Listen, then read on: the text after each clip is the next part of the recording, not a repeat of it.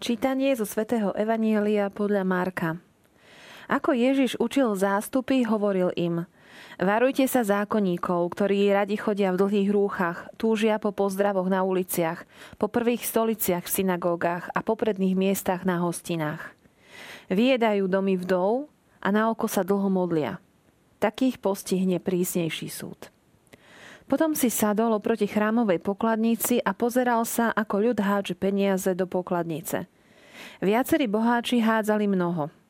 Prišla aj istá chudobná vdova a vhodila dve drobné mince, čo je kvadrans. Zavolal svojich učeníkov a povedal im, veru hovorím vám, táto chudobná vdova vhodila viac ako všetci, čo hádzali do pokladnice lebo všetci dávali zo svojho nadbytku, ale ona pri svojej chudobe dala všetko, čo mala, celé svoje živobytie.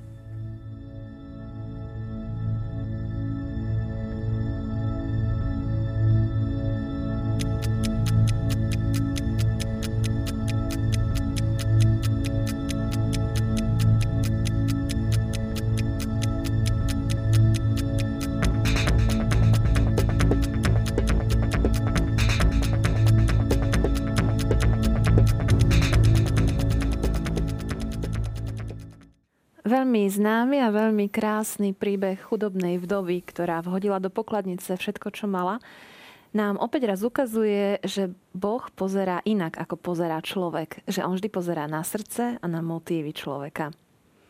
Verím, že objavíme ešte ďalšie nové pekné myšlienky v našom dnešnom evanieliu s mojim hostom, ktorým je opäť Marian Bublinec z farnosti Brusno a ja som veľmi rada, že aj dnes sa budeme spolu rozprávať. Srdečne vítajte. Ďakujem pekne a ja sa veľmi teším.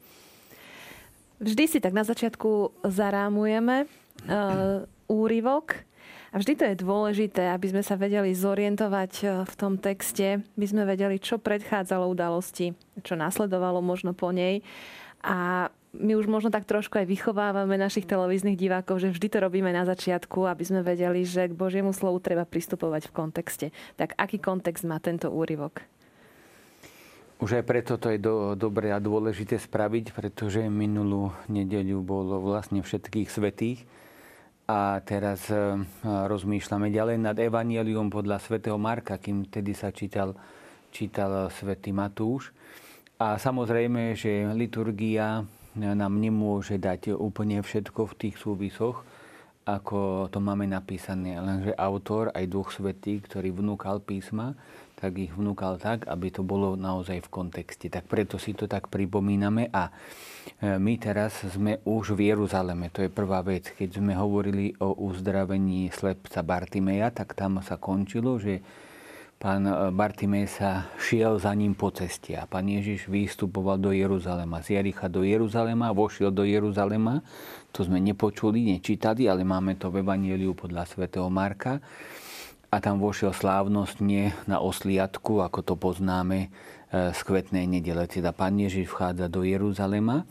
Všetko si popozeral, napísal svätý Marek a potom odišiel do Betánie. Vždy odchádza do Betánie. Čiže v Jeruzaleme pán Ježiš prežije akoby tri dni a Marek to dáva do týchto troch dní, dáva dosť veľa udalostí. Prvý deň je najstručnejší. Vošiel do Jeruzalema, všetko si popozeral aj v chráme a odchádza do Betánie. Druhý deň sa vrácia z Betánie zase do, do Jeruzalema, vyhnal tých obchodníkov z chrámu a znova pol večer odchádza preč a potom je tretí deň, ktorý je veľmi obsažný. Pán Ježiš rozpráva podobenstvo o vinohradníkoch, ktorí nechceli odovzdať ten diel úrody a končí sa kameň, čo stavitelia zavrhli, stal sa kameňom uholným.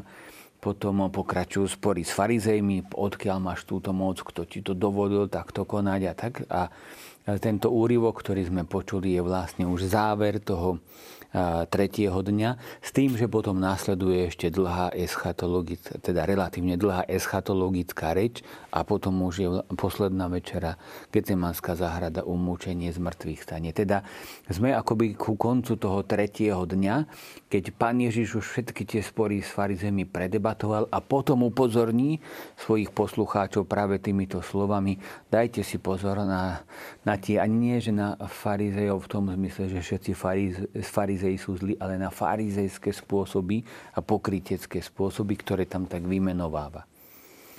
Vieme si niečo povedať o chráme a o pokladniciach v chráme? Lebo pokladnice sú takým ústredným momentom v tomto úrivku. Tak jednak, že v každom chráme, aj v tom jeruzalemskom body pokladnice, kde sa ináč točilo ako veľké množstvo peňazí, aj zlata, to je jedna vec. Druhá vec je, že ten chrám, ešte možno, že aj to je dobré, naši poslucháči to iste vedia, ale aspoň pripomenúť, zopakovať, že chrám si nemôžeme predstavovať tak, ako sú postavené naše kostoly, že vlastne ľudia prídu do kostola, hneď je oltár, obetníctvo, oltár, e, tam vlastne prináša sa obeta nášho pána, sprítomňuje sa jeho obeta Eucharistia sa slávi. Takto, sa to, takto to nebolo. Vieme, že e, ten chrám bol podelený na také nádvoria, a bolo v prvom rade, alebo bola tá najcentrálnejšia časť, bola svetiňa svetých, tak to bolo to, ako kde, kde iba veľkňaz vchádzal raz za rok, prinášal tam obetu, potom bolo nádvorie pre kňazov, nádvorie pre mužov, nádvorie pre ženy a ešte bolo tzv. nádvorie na pohanov, lepšie povedané národov, kde mohol prísť aj ten, kto nebol žiť. Čiže, a ešte to bolo aj tak, tak odstupňované do výšky, čiže napríklad židovská žena nikdy nevidela to, kde sa prinášali obety. Ani, ani židovský e, muž, iba žid, teda iba, iba tí, ktorí boli kňazi, mohli vchádzať, no, vchádzať do toho nádvoria pre kňazov a, a veľkňaz do svetiny. Čiže bolo to tak odstupňované, ako keby tak to najdôležitejšie je tak v tom, v tom centre a potom to ide tak menej, menej.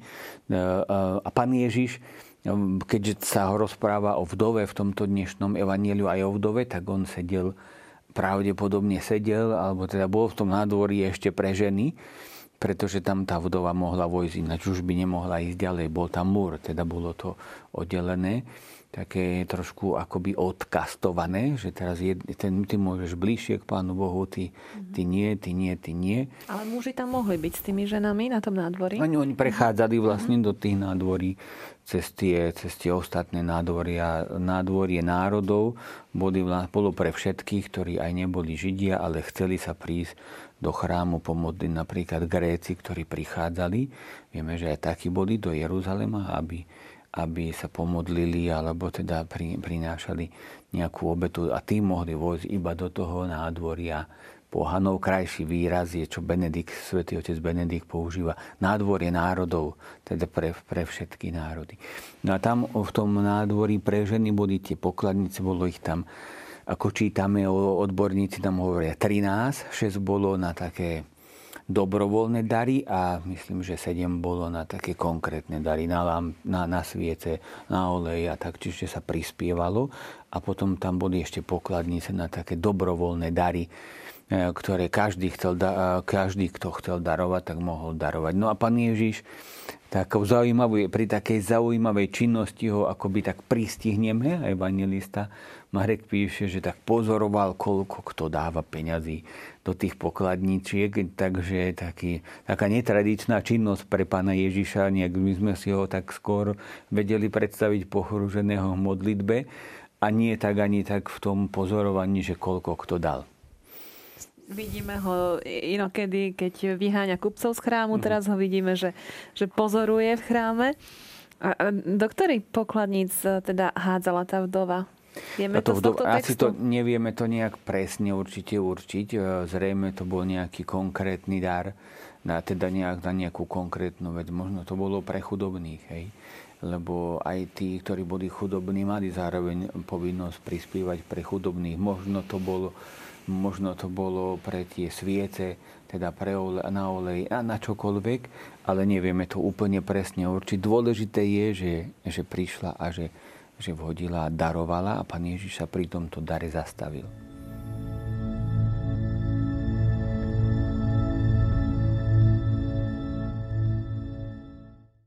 Varujte sa zákonníkov, ktorí radi chodia v dlhých rúchach, túžia po pozdravoch na uliciach, po prvých stoliciach v synagógach, po predných miestach, na hostinách a tak ďalej. Veľmi ostrá reč, ktorú adresuje Ježiš alebo v ktorej sa vyjadruje na adresu zákonníkov a farizejov. Asi to bolo pohoršujúce, keď takto priamo o nich povedal tak, e, takéto, takéto prívlastky. Tak to nebezpečenstvo asi bolo v tom takom vonkajšku, takom vonkajšom, vonkajšej snahe, aby som sa zdal takým iným, ako som vo vnútri. Že teda jednoducho taká maska nábožen, nábožná, náboženská, ktorú nosíme alebo ktorú nosili na tvári, ale zároveň je dobre asi, aby sme si to všímali aj sami seba. Jednoducho v tom, že chcem vyzerať lepšie ako som a chcem vyzerať taký nábož, nábožnejší, dôstojnejší, e, že to tak správne všetko robím a robím to preto, aby ma ľudia videli. Toto je to, čo pán Ježiš kritizoval. Nie to, že sa modlili, nie to, že možno, že robili aj iné skutky, ktoré robili a ale pán Ježiš kritizoval takú tú snahu upútať na seba, na vonok to, alebo teda z toho vonkajšku, že čo tak ja vlastne robím, aby ste si ma všimli. Inak farizei, e, zase tam nemôžeme všetkých akoby tak hodiť do jedného vreca, pretože naozaj to bola taká veľmi zaujímavá skupina, ktorá osobitne v čase Makabejcov, ešte teda v starom zákone, oni boli tí, ktorí e, v tom čase prenasledovania ostali naozaj verní a držali sa aj za cenu takých obetí vlastného života, držali ten zákon Čiže vlastne bola to skupina, ktorá bola veľmi taká zaujímavá, silná a verná Bohu aj zákonu, s tým, že zároveň je to pre nás aj veľké upozornenie, že aj to najlepšie sa môže niekedy, tak poviem taký výraz, zvrhnúť, alebo sa môže stať takým nebezpečným, že ten, kto stojí, nakoniec hovorí svätý Pavol, nech si dáva pozor, aby nepadol, alebo ako čítame aj v Apokalypse upozornenie, že vyzeráš alebo tváriš sa, vyzeráš ako keby si žil, ale pritom si mŕtvy. Čiže vlastne upozornenia apokalypsia, aby sme sa nechceli zdať lepšími, ako naozaj sme. Toto je taká naša vlastnosť, ktorá je dosť, dosť nebezpečná, pretože my všetci sa tak radi tvárime na, to, na trošku lepší, alebo aj o dosť lepší, ako v skutočnosti sme. A Pán Ježiš, ktorý videl aj do srdca nás ľudí, tak na to tak veľmi upozorňuje a hovorí, na toto si dávajte veľký pozor. Dalo sa zistiť nejako, že kto koľko vhodil do tej pokladnice, alebo pán Ježiš použil teda svoje božské vlastnosti a videl priamo do srdca? Myslím si, že nepoužil tieto božské vlastnosti na toto, aby to zisťoval, ale Možno, že sa to dalo zistiť podľa zvuku, ako keby sme to tak, sa, uh, uh, tak uh, povedali, že aj teraz je to tak nakoniec. Keď niekto hodí do pokladnice kovové peniaze, tak viete, že hodil kovové, keď nepočuť nič a hádže, tak buď nehodí nič, alebo tam hodil papierové. Takže dá sa aj teraz podľa zvuku zistiť, že kto koľko môže asi tak dať, keď by už išlo o pokladničky, ale je to, bolo to aj o zvuku. No, dokonca som čítal, že tak, takú zaujímavú vec, že ten dar sa nehádzal ani priamo, že niekedy tam bol kňaz, neviem, či to bolo pravidlo, toto neviem, to tam nepísali, ale že ten kňaz akoby prebral ten dar, ktorý sa tam dával, aby sa tam nenahádzalo všeličo, jednoducho, či sú to práve peniaze a tak. A potom sa to až tak hodilo. Čiže ako keby to tak prešlo takou kontrolou. E, tie dary, ktoré sa dávali. Tak e, z tohto pohľadu by to bolo aj také zaujímavé, že tá vdova musela mať veľkú pokoru, keď prišla s takými dvomi peniažkami, ktoré nakoniec tu takto máme, tak na porovnanie, že máme tu ten veľký peniaz, ktorý možno, že dávali tí, e, tí ktorí dávali veľa.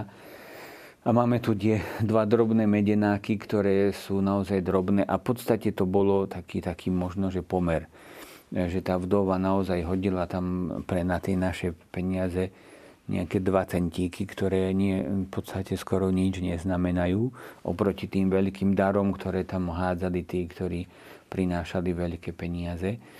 Čiže no ona, keď prišla s tým, si tak, keď sa vžijeme do tej situácie, prišla možno, že za tým kňazom, ktorý to ako tak kontroloval, tak sa mohla cítiť trápne veľmi pokorená, že že čo to tu ty vlastne dávaš. A vieme to, že na vlastnej koži sa tak vžiť troška do tej situácie, že koľko pokory by sme potrebovali, aby sme my prišli, prišli s takýmto darom. Pritom ona dávala všetko, čo mala. Takže to bola tá sila, na ktorú Pán Ježiš poukázal, nie na to množstvo, ale, ale na to, že s pokorou dávam to, čo mám. Takú vetu som počula, že nezáleží na tom, koľko dáš, ale koľko ti ostane potom, ako mm-hmm. dáš dar. Také mi to tak príde a také blízke s tým, čo sa udialo, keď pán Ježiš požehnával chlieba, lámal ho a dával pri tom, keď nasítil zástupy, tak tiež tam prišiel chlapec, Ondrej prišiel za pánom Ježišom a povedal, je tu chlapec, ktorý má 5 chlebov a dve ryby a teraz tam bolo 5000 ľudí, tak my dospelí, nikto z nás by to nevytiahol. Pretože by sme sa cítili veľmi trápne, že čo ja teraz týmto. Ale ten chlapec tej detskej, takej krásnej, naivnej viere, aj v také možno, že bez tých ohľadov, ktoré my dospeli už tak veľmi často máme, tak prišiel za tým Ondrejom bodom. Ja mám 5 chlebov a dve ryby. No a Ondrej išiel, ale hneď tam dodal, keď to pánovi Ježišovi hovoril, no a čo je to pre toľkých? Čiže vidíme, táto vdova je podobná tomu chlapcovi, ktorý prichádza s tým, toto mám. Ale vidíme, že čo sa stalo vtedy a čo sa stane v tým, aj keď my možno dáme to minimum, to máličko, ale dáme naozaj zo srdca, alebo dáme teda aj všetko to, čo máme. A niekde inde sa píše, že radostného darcu Boh miluje. Áno. Vedieť boh, dávať s radosťou. Uh-huh, boh, ktorý, boh miluje radostného darcu, ten, kto dáva s radosťou. Aj keď sú to niekedy také úplne drobné veci, ktoré darujeme. A tá vec naozaj pre toho druhého nemusí byť drobná, môže to byť pre neho niečo veľmi veľké a vzácne. Vy ste spomenuli takú krátku vetu e, ešte predtým, že, že aj chudobní mali povinnosť dávať e, dary. Bol to tak e, u Židov?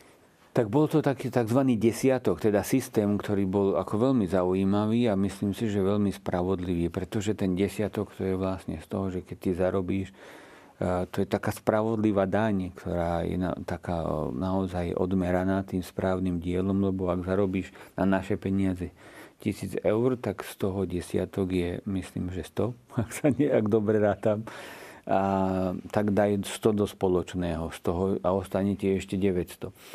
A keď ty zarobíš 100, tak jeden desiatok je 10, tak daj 10, ostane ti 90 a keď zarobíš 10, daj euro a ostane ti 9. Ale keď to dáme všetko spolu dokopy a rozdelíme to potom takým naozaj spravodlivým spôsobom, tak každý prispieje, aj ten najchudobnejší, ale zase môže viac dostať z toho spoločného. Takže bol taký systém a tá vdova tiež chcela takto, len ona dala všetko, nedala desiatok.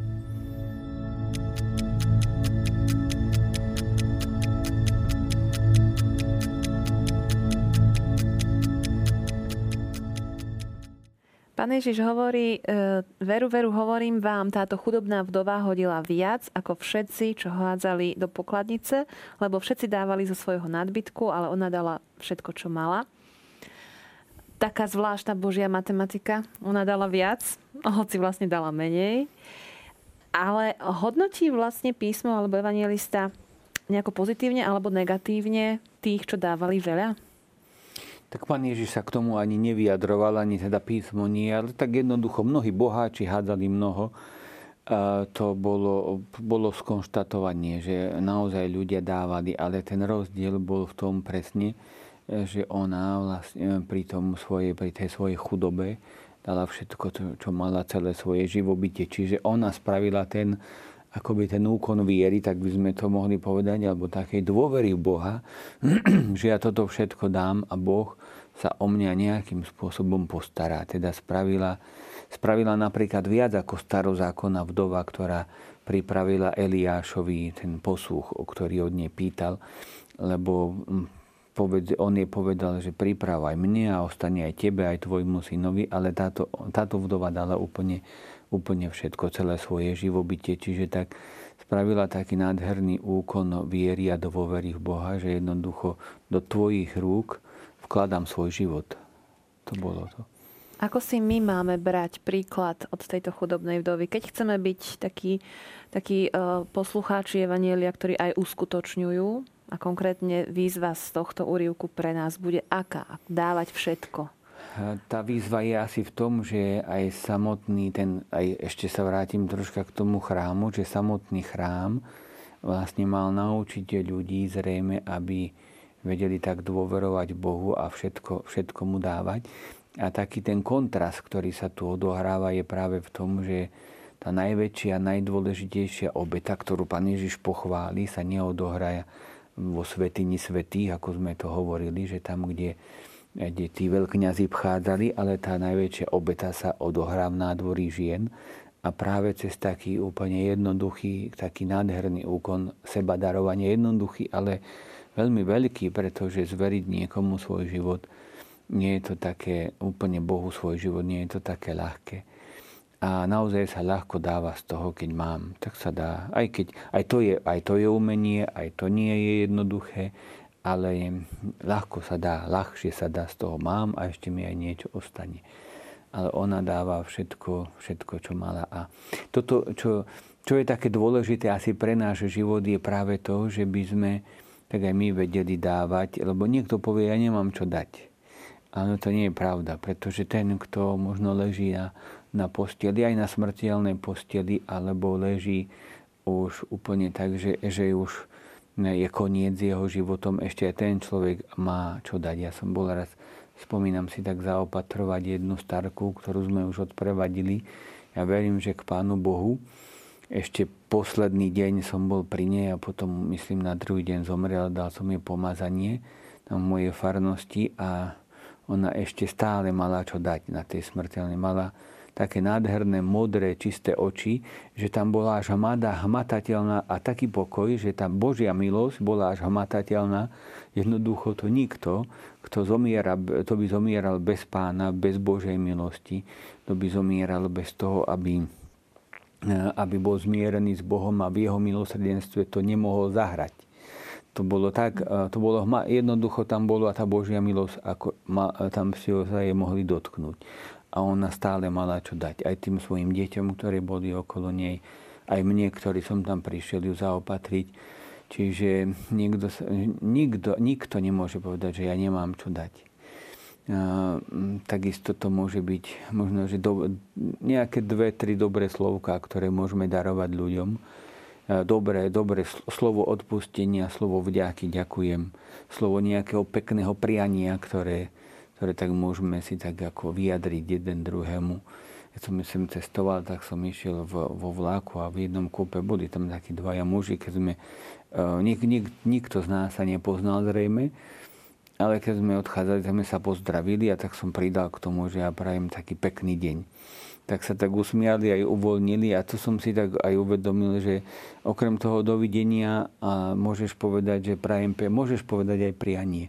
Že to sú, to sú také drobnosti, ktoré sa nám zdajú niekedy, že, no, že povieš, povieš, nepovieš, nepovieš. Nie je to celkom tak. Alebo taký úsmev, keď je napätie, alebo v tom obchode E, predávači alebo čokoľvek, kdekoľvek, alebo kňaz na fare môže pekne privítať ľudí s úsmevom. To sú všetko veci, ktoré nie sú, sú každodenné, alebo možno, že by mali byť a pritom sú veľmi dôležité. E, sami vieme, keď ideme niečo vybavovať na nejaký úrad, aké nápetie, že kto, koho tam stretnem za tými dverami.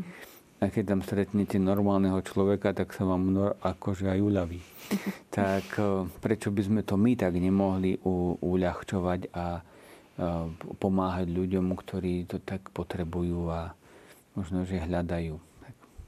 A je ťažšie dávať potom to hmotné, alebo skôr takéto nehmotné duchovné dary?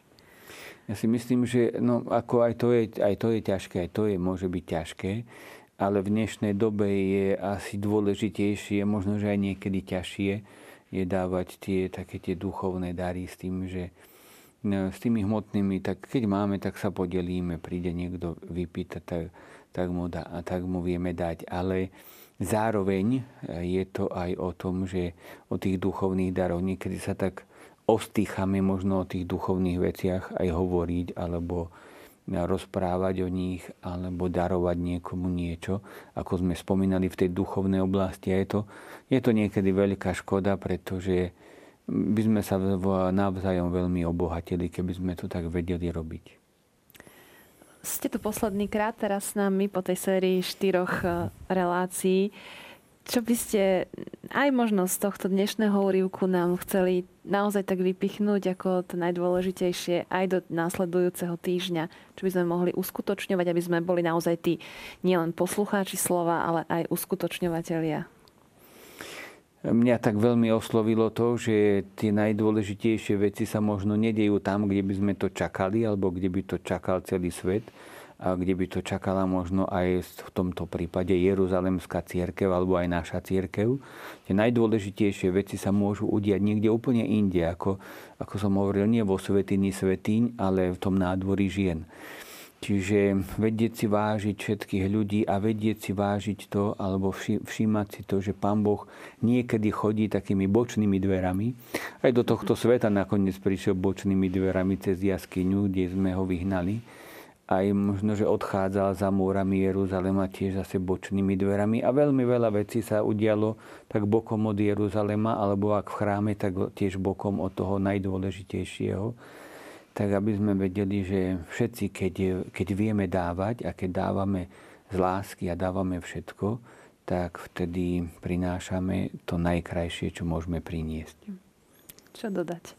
Asi len toľko, že veľmi pekne ďakujeme, otec Marian, že ste si našli čas a boli ste tu s nami 4 týždne. Ďakujem. A ja ďakujem za pozvanie a nech nám Pán Boh pomáha vždy, vždy sa tešiť z jeho slova, ktoré nám ponúka. Drahí priatelia, aj vám prajem požehnané nasledujúce dni a uvidíme sa o týždeň. Majte sa krásne, dovidenia.